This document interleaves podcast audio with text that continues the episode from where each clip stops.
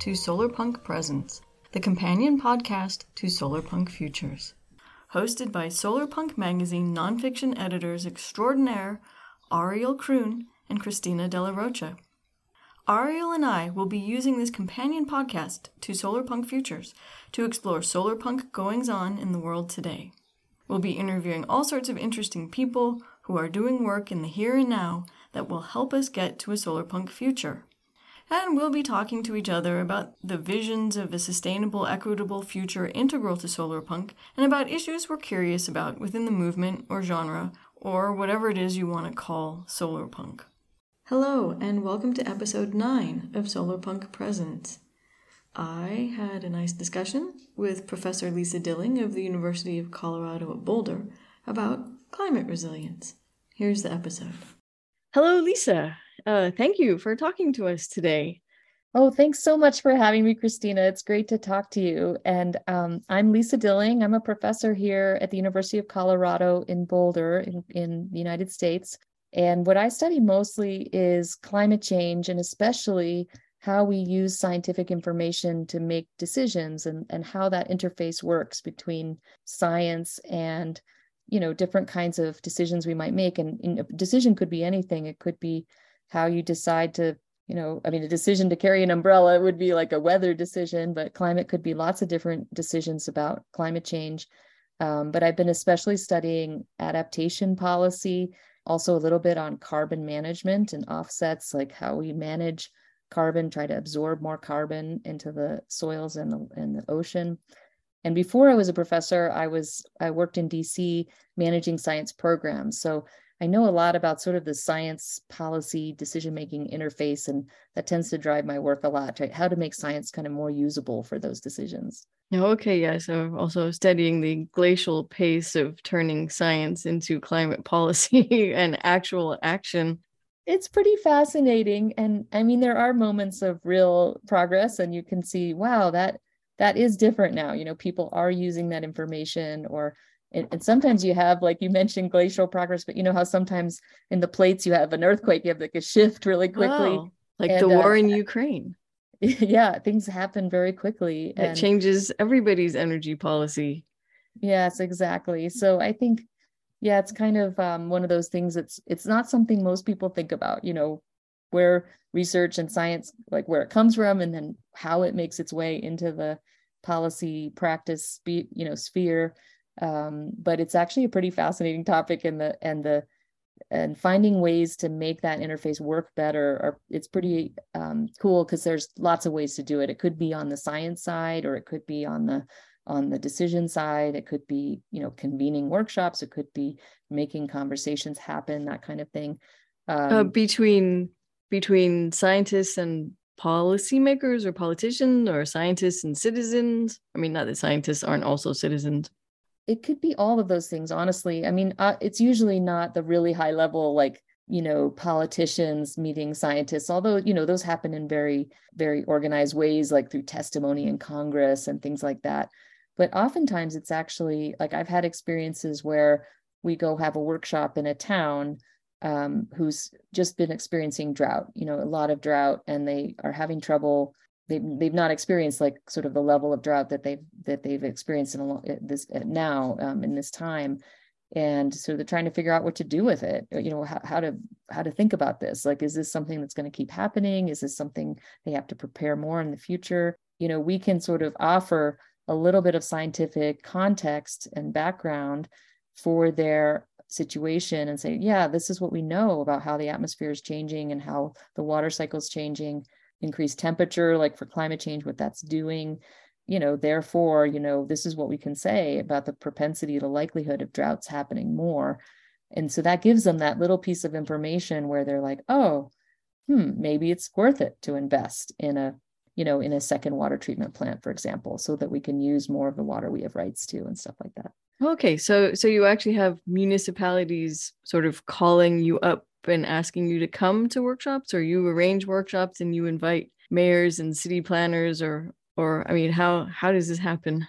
Well th- yeah it's a great question and I, i've been part of a, a group that's like specifically working on this interface of science and decision making and it tends to be us mostly like on the science side or on the research side, the academic side, trying to reach out to folks in the regular world or the mm-hmm. you know not that we're I mean, we're all in the real world but it but you know in the non-academic world um, to say you know hey we have th- this is our mission really like trying to bring climate information to people where it can make a difference and so th- this is a group I was in charge of for like seven years or so and we we had funding from the federal government to do this work on a regional basis to bring um, people together to kind of use scientific information better in their decisions and so what we did actually for that example I was talking about is we had a we wanted to have some workshops around Colorado to talk to people about how they were thinking about adaptation and how um, what kind of needs they had for information you know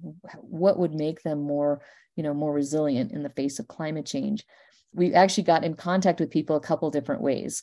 Um, one of the ways was through our network of people we'd already been talking to through other projects, you know, so that we would, you know, knew a water manager in a town or we knew somebody knew somebody. And so we were like, hey, you know, is your town interested in this kind of information? But we also put literally like the ad in the paper kind of a thing where we put an announcement in a, um, in a newsletter for municipalities to say, is any community interested in working with us? To because it's quite an effort to have a workshop and we interview people ahead of time and we write a big report at the end for them and help facilitate and so forth. So we wanted people to participate who really wanted this you know to happen. And we got a couple great communities that were really it was just the right time for them to be engaged in this conversation because they were thinking about what they could do you know next. And they had this extra they had these these climate changes that were basically um, manifesting right there, you know, right that year. And so, yeah, so it was, so it goes both ways, but then, but, but it's mostly like kind of a, I guess, a long term building up of relationships most of the time, you know, where you sometimes people call in, they say, hey, you know, trying to figure out what this what these changes mean for my water planning you know like can you help me out mm-hmm. um, or you know we might reach out we say we want to have some work in the southwest colorado you know are you interested in working with us? And so we might reach out to them. So it's it works both ways. Okay. So so what kind of climate change manifestations are you having in colorado? We are in the middle of the country. You know for your listeners just picturing it we're kind of one of the states where the rocky mountains goes right through. So we have this really big mountain range in the middle of our state. And so uh, we kind of are in almost two different climate zones when you when you look at you know the kind of eastern half is really dry and then the mountainous half on the west is kind of more all of the snow. And and actually really interestingly the we hear about the Colorado River it's one of our major rivers in the western US and it provides water to about 42 million people in the west. And yeah. the Colorado River starts in Colorado. I mean it's like headwaters are here in Colorado and so the amount of snow that falls in Colorado is super important for water for the rest of the whole Colorado basin because it basically falls as snow and then melts, you know, and goes into the river. And the, most of the water is coming from from this snowpack um, melting. So one of the big changes that we're seeing is with and this is this is a pretty robust finding like you know you, you know there's different levels of certainty about what what might happen in the future but one of the things we know pretty much for sure is that temperature is rising and it's mm-hmm. rising here in Colorado. And so if you have snowpack, you know, snow as one yeah. of your main sources of water, you're very vulnerable to temperature increases. Basically, what you're seeing is less snow falling as snow, less precipitation mm-hmm. falling mm-hmm. as snow, more falling as rain. Our, our runoff season starts a bit earlier now, you know, just because seasonality is mm-hmm. changing on that. Okay, um, so the the mountains are getting less snow and they're they're not storing it. And we don't have a lot of reservoir. Well, we have reservoirs on the Colorado, for example, but um, it's very dry. The Western U.S. in general, like we don't have big lakes, you know, that are huge reservoirs for the most part. So our it's kind of like our reservoir of water is the snowpack, and and this is true for for us in the Rocky Mountains, and it's true for people who are getting snow like in the Seattle area, you know, their, their water comes a lot from the Cascade Mountains, California. They get California gets water from here, actually, from the mm-hmm. Colorado mm-hmm. River, but they also get water from the Sierra Nevada mm-hmm. mountains. And all of those mountains, you know, are going through the same thing. Mountains worldwide are going through the same thing, where this kind of warming trend is making that snowpack more vulnerable it's just kind of like that storage place we used to have you know that cold snowpack mm-hmm. is just getting a little bit less reliable and so that's one thing we're seeing already is you know our snowpack changing the form of water changing to be more rain. And we've already adapted quite a lot obviously for over the centuries to a dry west you know by by building some reservoirs and conveying water moving water from mm-hmm. place to place in pipes and things to irrigate fields things like that. But all of those things we built are geared for a certain type of climate variability like a certain range of climate um, and water availability. So with this change in climate change, you know, we're kind of learning how to manage that water differently. We we we don't necessarily have the storage in place. Although, well, I should say, one manifestation of this you asked about, like, you know, what are we seeing? If you look along the Colorado River right now, there's several reservoirs, and there's a couple really big reservoirs. Those reservoirs are way down think 30% of what they can normally hold. Mm-hmm. And that's been a drought that's been going on for about 20 years now. Where this this kind of is hitting the road, the rubber hitting the road, if you will, is you know now now the the federal government that kind of oversees the the management of the Colorado River system is telling states, you know, you need to start thinking about cutbacks, thinking about how to take less water eh, next year, like very, very soon. And that's that's having a real impact already on agriculture and thinking about, you know, how cities might respond and so forth. So I don't know if I should ask you how do you adapt to that or if I should ask you how do you build climate resilience to that because those are two slightly different things or are they the same thing? Maybe I should just start by asking what is climate resilience? Yeah, that's and that's something that scholars are arguing about in the literature basically. There's a lot of writing about what is climate resilience even.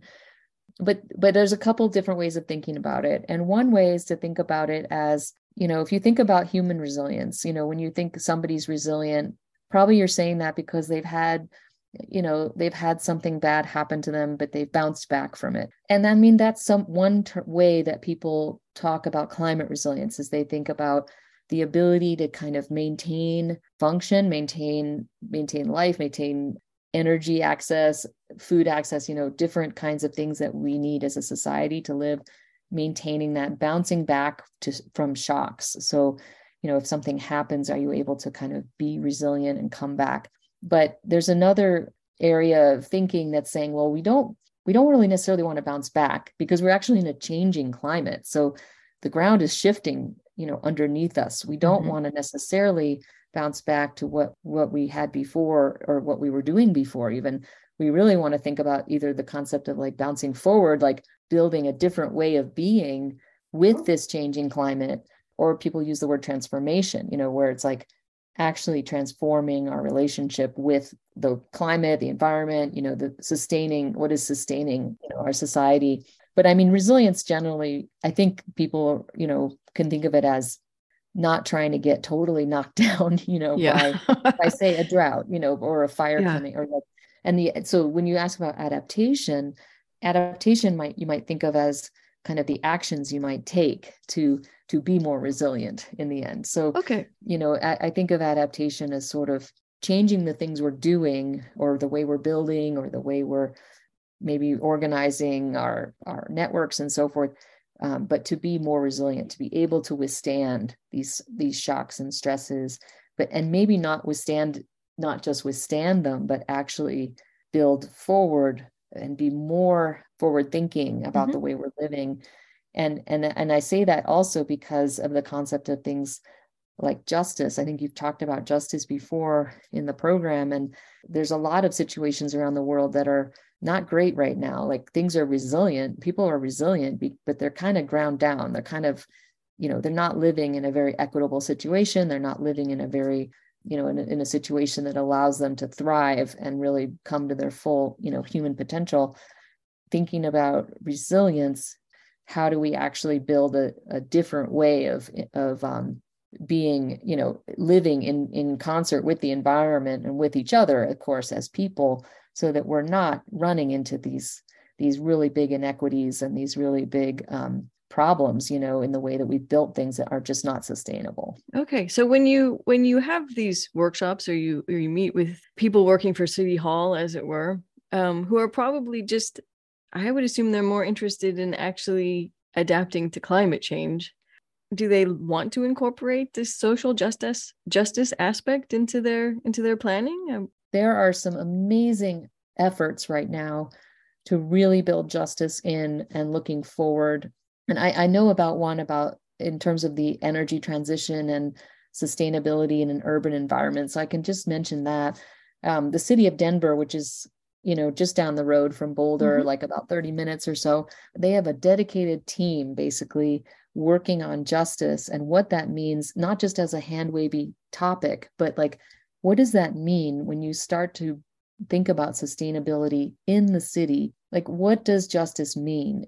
there's actually like some practical things you can do and some things we know unfortunately that have already happened like you might think like see greening you know greening neighborhoods of put, putting trees into neighborhoods you know people talk about the value of having shade trees or helping to cool the urban environment and when you look at the map though where trees are existing right now in an urban environment like denver they correlate with the richer neighborhoods. Mm. The richer neighborhoods have a lot more trees than the poorer neighborhoods. And so thinking about like things like that, like a strategy of tree planting, for example, thinking about well, where where are you going to do that and how mm-hmm. are you going to make sure that that benefits the people that are the the most vulnerable to heat you know it seems like all... kind of a no-brainer you would think but so it, i mean so there are more trees in the richer neighborhoods because they have bigger yards and they have gardeners and or because the city planted i mean because there's city owned trees right on the sides of the streets i presume and then there's privately owned trees. I mean is the is the difference because there's more privately owned trees in the richer areas? That i don't know. I don't know why it is to start with but I, my guess is that as we know from historical planning you know city planning you know when a neighborhood gets planned if it's like a if it, it, was the older more established neighborhood the maybe the nicer place to be you know the first place that got built upon they probably were planting trees there you know to go along with the houses and so forth that they were building you know this is the first okay. sort of community that was getting built and then as more people moved in and more you know more city land was established maybe people weren't as wealthy or maybe it was just there were less you know it's hard and to the know. lots I get smaller or because they're yeah, more expensive now and i don't know the the reasoning but you know there's also been a history of racism in mm-hmm. like redlining and in designating certain neighborhoods as these are going to be the areas that you know we're going to put certain people here and we're going to have like these people living over here and that correlates as well with green space you know with mm-hmm. parks with with trees and so forth you know, I saw this really interesting study in LA. It was mapping benefits for flood protection and green space and trying to look at where whether they could put those sort of in the same place. In other words, like mm-hmm. trying to do double duty with the land they would need. And but, but it's not always the same. It's not always where you have a need for flood mitigation isn't necessarily where you might have a need for trees, you know, mm-hmm. and for planting trees. So you, you have to really look at how it how it factors out. And then what again who's the community living there? And and you mentioned also really a really good point which is who's going to look after the trees? Is it the community's job to look after the trees? Is it the city's job to look after the trees? In our area too as i mentioned about the water um, water's a big issue. Yeah. You know, so to really be careful think system systems thinking about it. But you know there was a study in detroit i was reading where this community group wanted to bring in or it was an outside group actually wanted to plant trees but the city residents there were saying you know hey you know we have trees but the problem is you know the city's supposed to help ma- maintain these trees and their and our sidewalks are broken yeah. and our sewers are busted and all of these like infrastructure pieces are not working we don't have any faith that you're going to actually you know these trees are going to survive or you know be maintained i mean building the trust is also i mean this sounds like far, but it's actually the core of mm-hmm. building a resilient society is having trust among people who are trying to actually build something for the mm-hmm. future because right now that trust is broken down in a lot of places and mm-hmm. especially in these places where you know inequality is really really big and there's been a history of you know not caring for all communities equally not actually giving communities the you know the rights that they need and the land that they need and so forth. And so that kind of is still perpetuated. So people we need to understand kind of the baseline i guess of where we're coming from on this and then think about how to build build resilience with an equity lens i guess you would say. But i think like i say denver has this team of people who hey, they've got the data you know so that science into practice is happening you know they've looked at these maps and this data and then they're looking creatively of how to spend the money you know to put these kinds of values in i know there are efforts too on on energy transition things which are like uh, for example um, electrifying buildings so trying mm. to get fossil fuel like trying to get um, methane gas out of buildings so that you know we can reduce our emissions there mm-hmm. And of course that's an issue for a low income community that isn't going to have the money to just go electrify you know with a new heat pump. So the the city is really putting a lot of effort into figuring out you know how to make this transition how to provide the funding provide the support the contractors you know make it work with a way that actually works for that community too. I mean that's yeah. the other interesting thing from the detroit thing and the and the stories we hear. It's it's really important to to have communities be defining for themselves what they want this resilience to look like like i could i can talk from an academic sense and say well here's how it's defined and here's the seven metrics or you know mm-hmm. something mm-hmm. to measure resilience but what people actually themselves what they think resilience means and what it means to them and how they would like to what how they'd like to see their community change is really is it, it may be completely different. And it it's really important i think to start from there to start from sort of where people are in their community and what they want to see for themselves in their own community. Because otherwise it's kind of an external pressure to say oh let's help you adapt or let's help you do mm-hmm. do these different things. But really empowering communities is a big part of not only building resilient communities but also building a future that's equitable. So um, how how do you go out there um, and make connections with people in the communities? I mean this must be difficult. I mean how do you even how do you find people? How do you connect with them? Well it's fun but it's difficult. It's time consuming. I mean i would say it's not fast and and and that's because trust is a, an important part. You can't just go and like do a you know a month project go, oh okay i'm going to go into your community and build resilience with you you know mm-hmm. as an outsider. It just you know it takes literally years sometimes to get to know a community, help um, understand what the needs are, what people are really thinking about. I also think, too, there's a part of it that's tough for academics to do, which is um, it requires sometimes stepping outside of your comfort zone and, and being an advocate for that community, you know, which, which, you know, sort of not usually trained as advocates in mm-hmm. in academia we're very data driven we're sort of very you know you know trying to be objective even though we know objectivity is a little bit not real not real but the important thing is to build relationships where people with people who trust who can trust you and you trust them and so forth. Sometimes it isn't possible though to build that relationship necessarily directly. So sometimes it's like there's a way of working with community groups who then go and work in their own community. So kind of that that chain of connection is really helpful because it's hard like you say like we have like a group of you know five people or you know a few people at the university working on this. We can't possibly reach all the communities that might need to be working on resilience. So we have to think about how to kind of scale that up or how to work with the community groups that are in the community already and then have them work with people actually out there. So it's not okay. it's not actually all of us it's not necessarily all of us directly working with every individual person. Sometimes it's try to think how you how you can amplify sort of your knowledge and the work you can do with working with um, trusted partner groups. Yeah no this is great. I mean this is what we do best as a species is i mean aside from destroy things is uh, organize ourselves into groups and then have nodes and networks and webs and all this kind of stuff for better and for worse i suppose.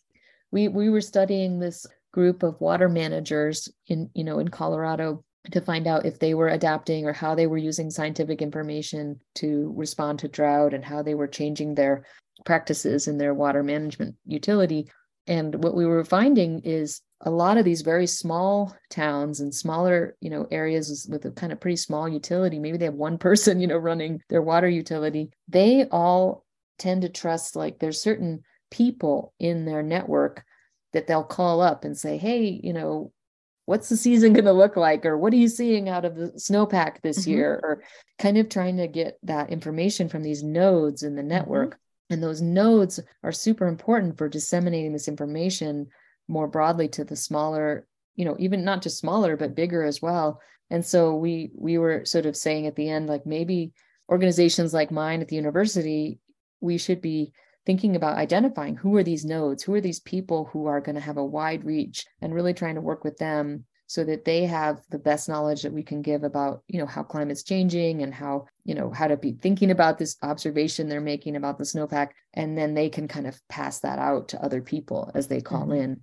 and uh, like it's i think we found i mean this wasn't our term other people have used this term but like a community of practice. It's also who those people trust the most. Like they trust other water managers people who've been through this. You know they know how the risks what the risks are. They know how to how to manage their system.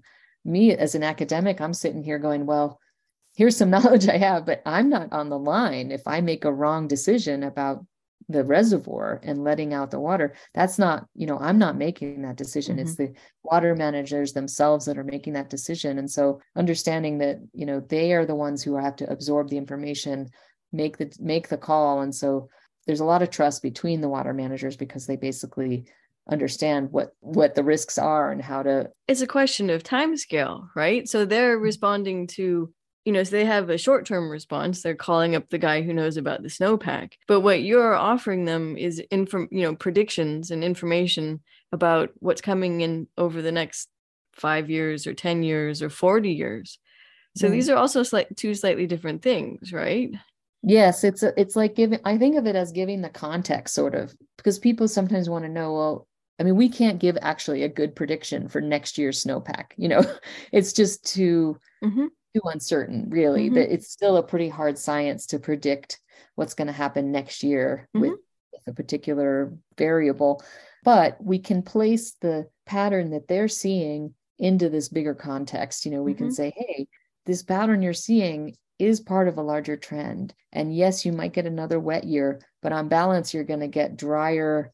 You, you know, this atmosphere being, being thirstier, this this temperature going up there's just more water being held into the atmosphere and you're not necessarily and your soils are going to get drier. You know you're kind of going through this much drier time and the snowpack runoff will become less efficient. You know so that's where we have we have that kind of contextual knowledge that we can give to the water managers who are dealing with that call on this particular year.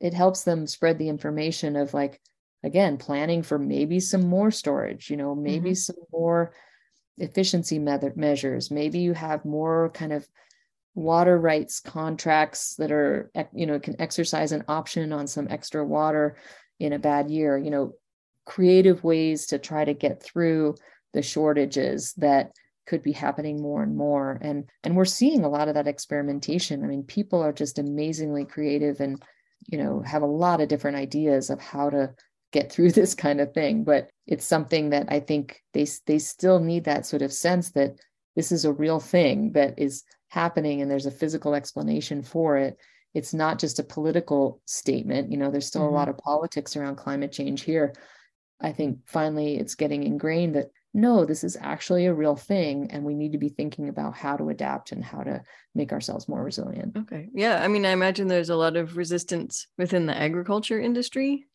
to changes to their water rights or to their water use? Um, I mean, because obviously they need to make money. Yes, and and the the the what the thing with farmers and producers and is they are are totally aware that the environment's changing. You know, they're really smart on the ground. They know their business. They know what they're seeing, and like you say, they're running a business.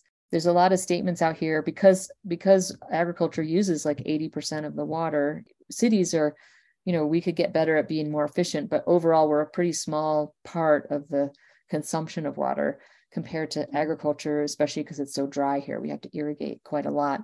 So yeah for for for farmers ranchers producers who use irrigated agriculture water is life you know water is their business. Are there also groups working on building or helping the agriculture adapt to climate change or building resilience into the agricultural system? I mean i presume so.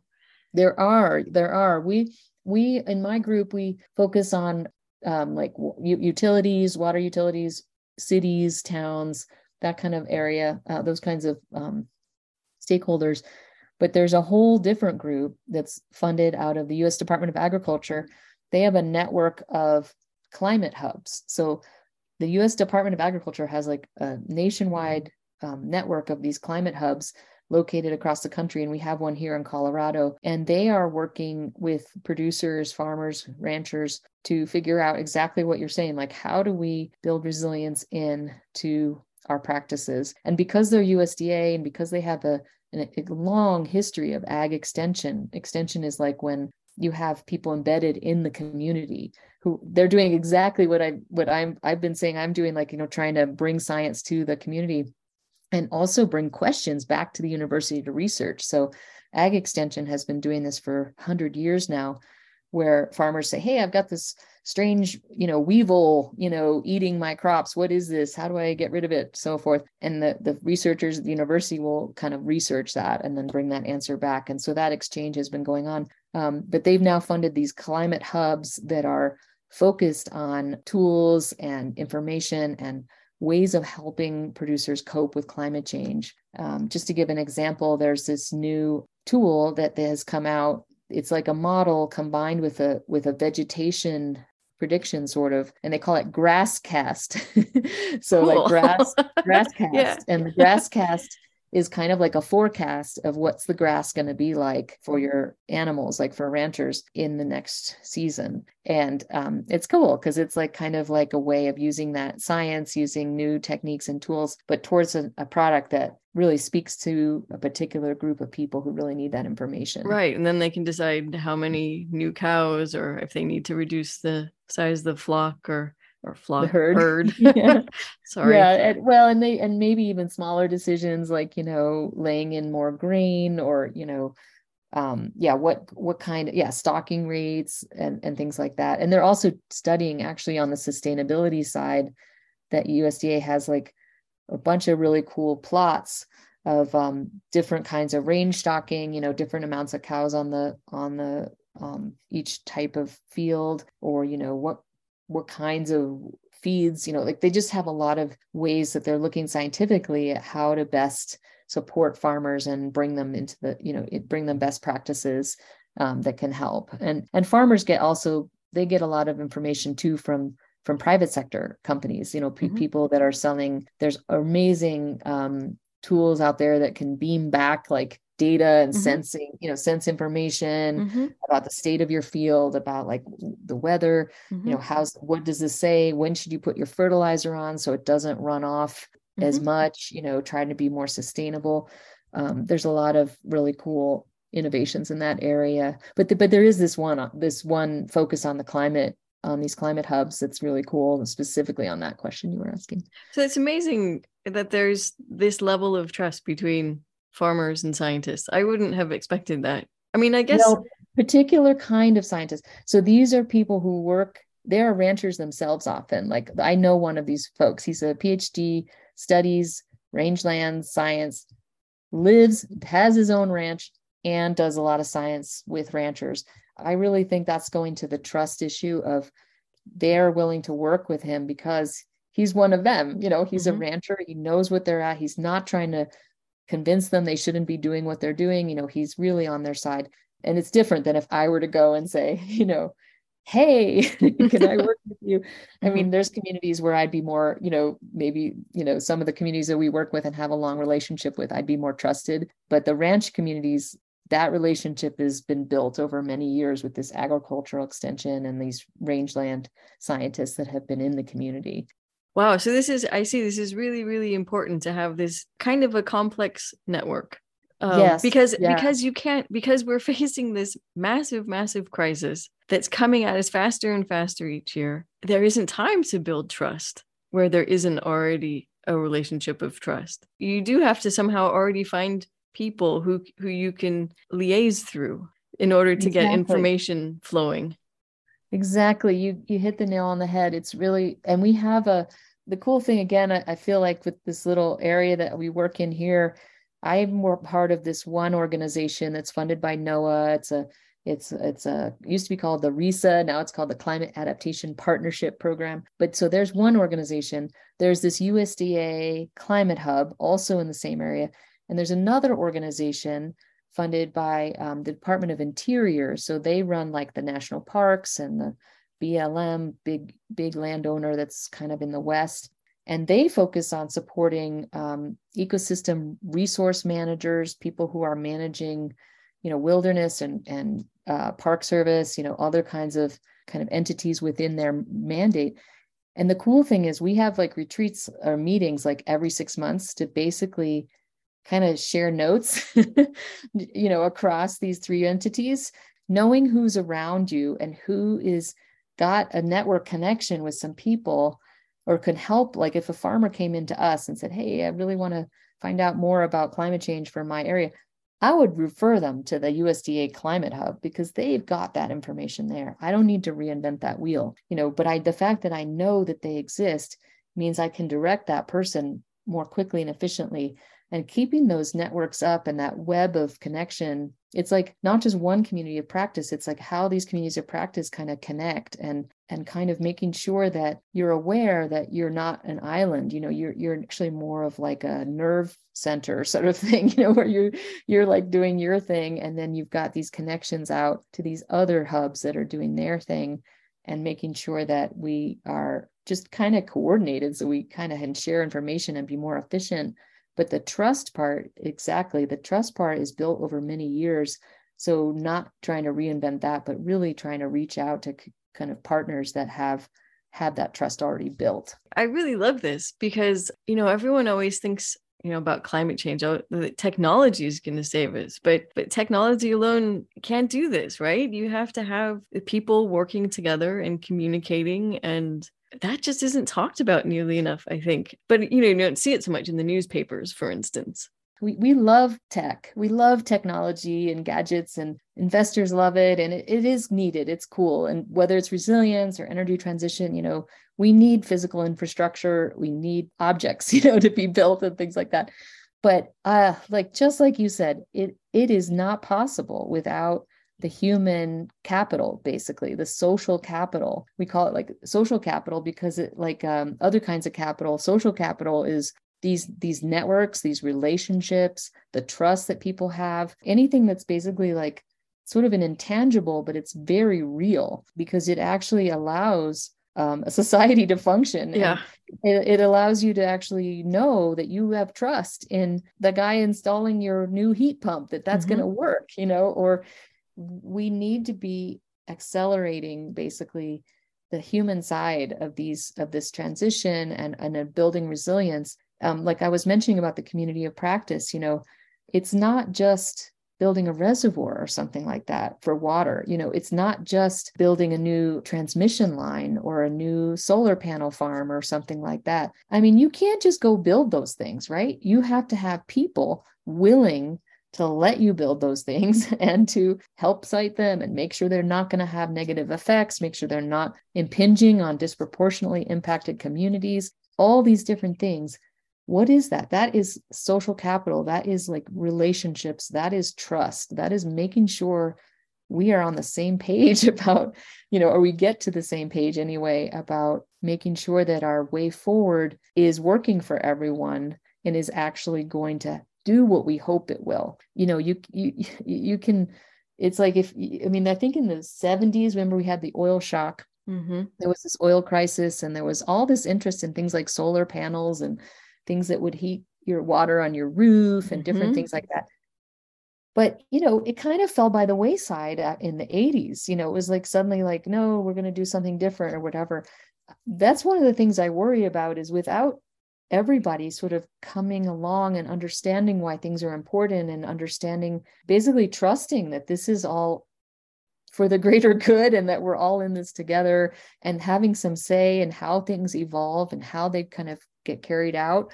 like the farmers and this this thing about water and sharing it you know with cities it it is all about trust because otherwise you know the, the farmers i can tell you they are um, nervous about this trend of trying to give more water to the cities mm-hmm. because what's to stop the politics in the future saying well sorry people mm-hmm. are going to not have any water you need to just give it over yeah. you know i mean obviously we have laws hopefully that doesn't just happen but you can imagine there's some resistance to experimenting in this way if they feel like they're just going to mm-hmm. lose you know that this is a losing proposition so i think we need to really understand this human dynamic to this the behavior part of it the just the relationship part of it and the trust part of it the, these are in, essential ingredients to either resilience or sustainability transitions in general. It's really the social side. I mean, that's kind of what I've been really moving towards. Um, I mean, you and I met, you know, in biology, kind of like studying biological systems. And I've really moved towards the social side, the social systems, and like how humans, you know, work together to actually get things done. And tech is important, infrastructure is important, but oh my goodness, people are really important. They're the most important to make sure that it actually works for everybody and actually can can happen i think.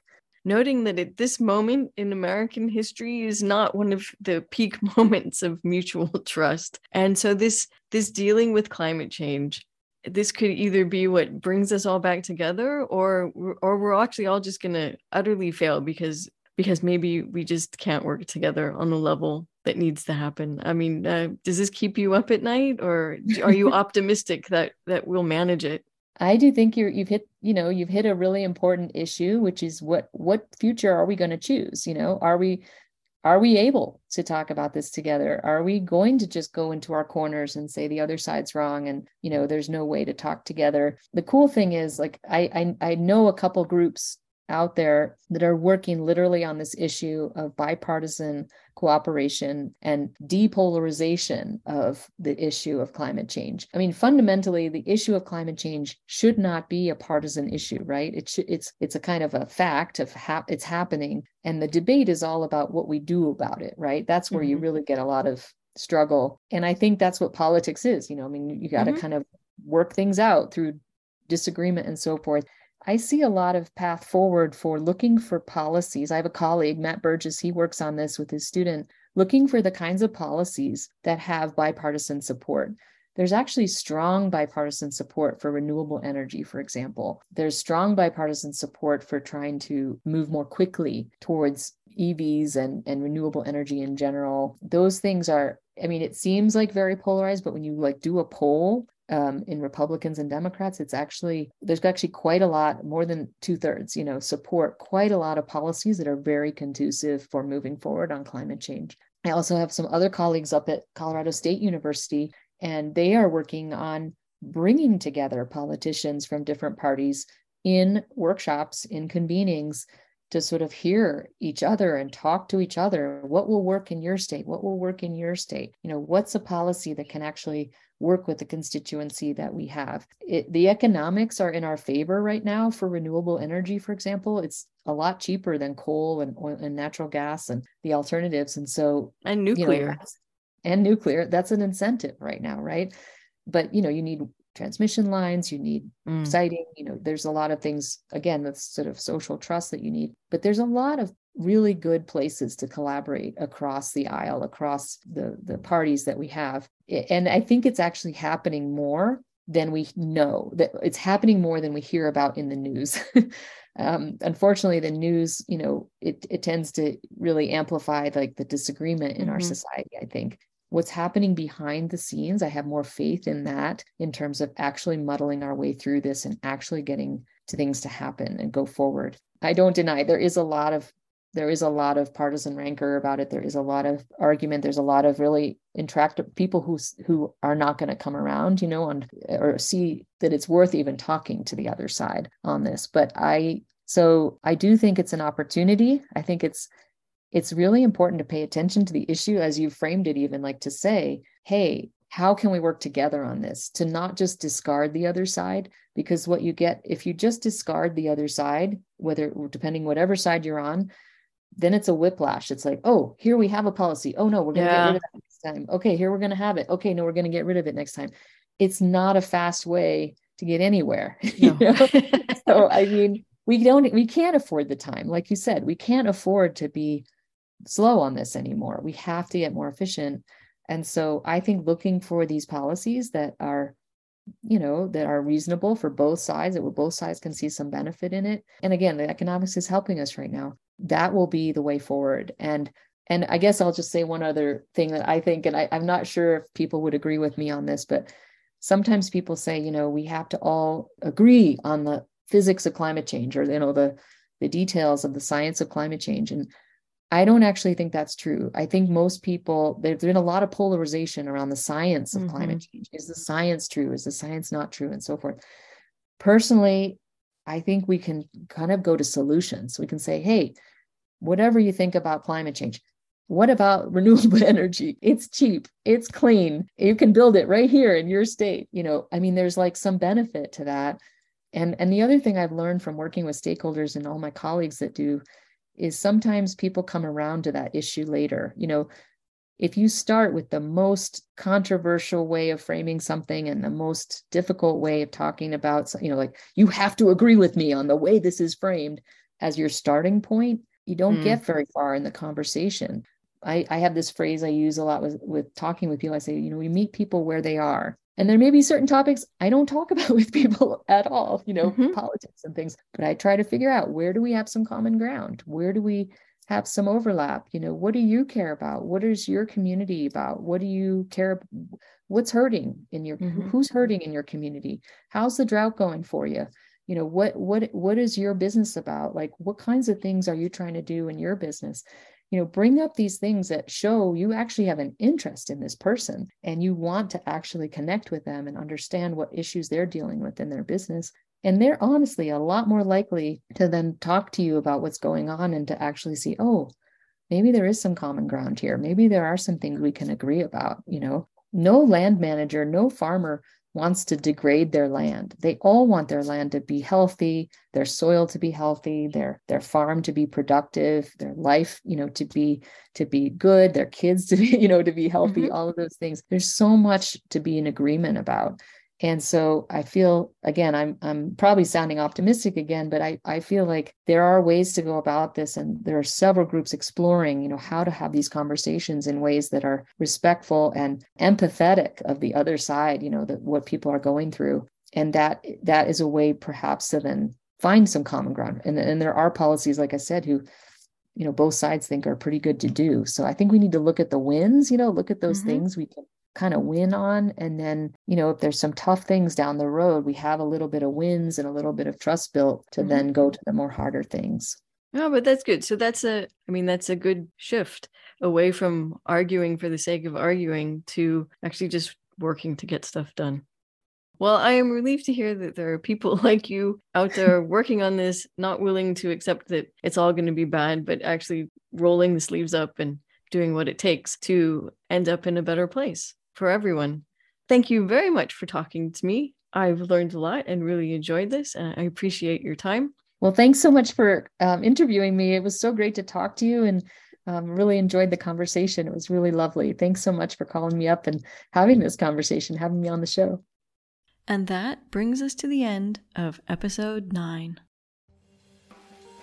Thank you for listening to Solarpunk Presents, a series embedded within the Solarpunk Futures podcast. Written, hosted, and produced by Christina De La Rocha and Ariel Kroon.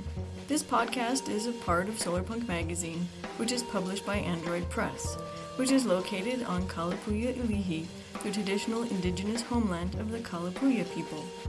Today, descendants are citizens of the Confederated Tribes of Grand Ronde Community of Oregon and the Confederated Tribes of the Siletz Indians of Oregon. The opening and closing music for Solarpunk Presents is Water Cooler Gang by Monkey Warhol and is available for use under the Creative Commons Attribution 4.0 International License.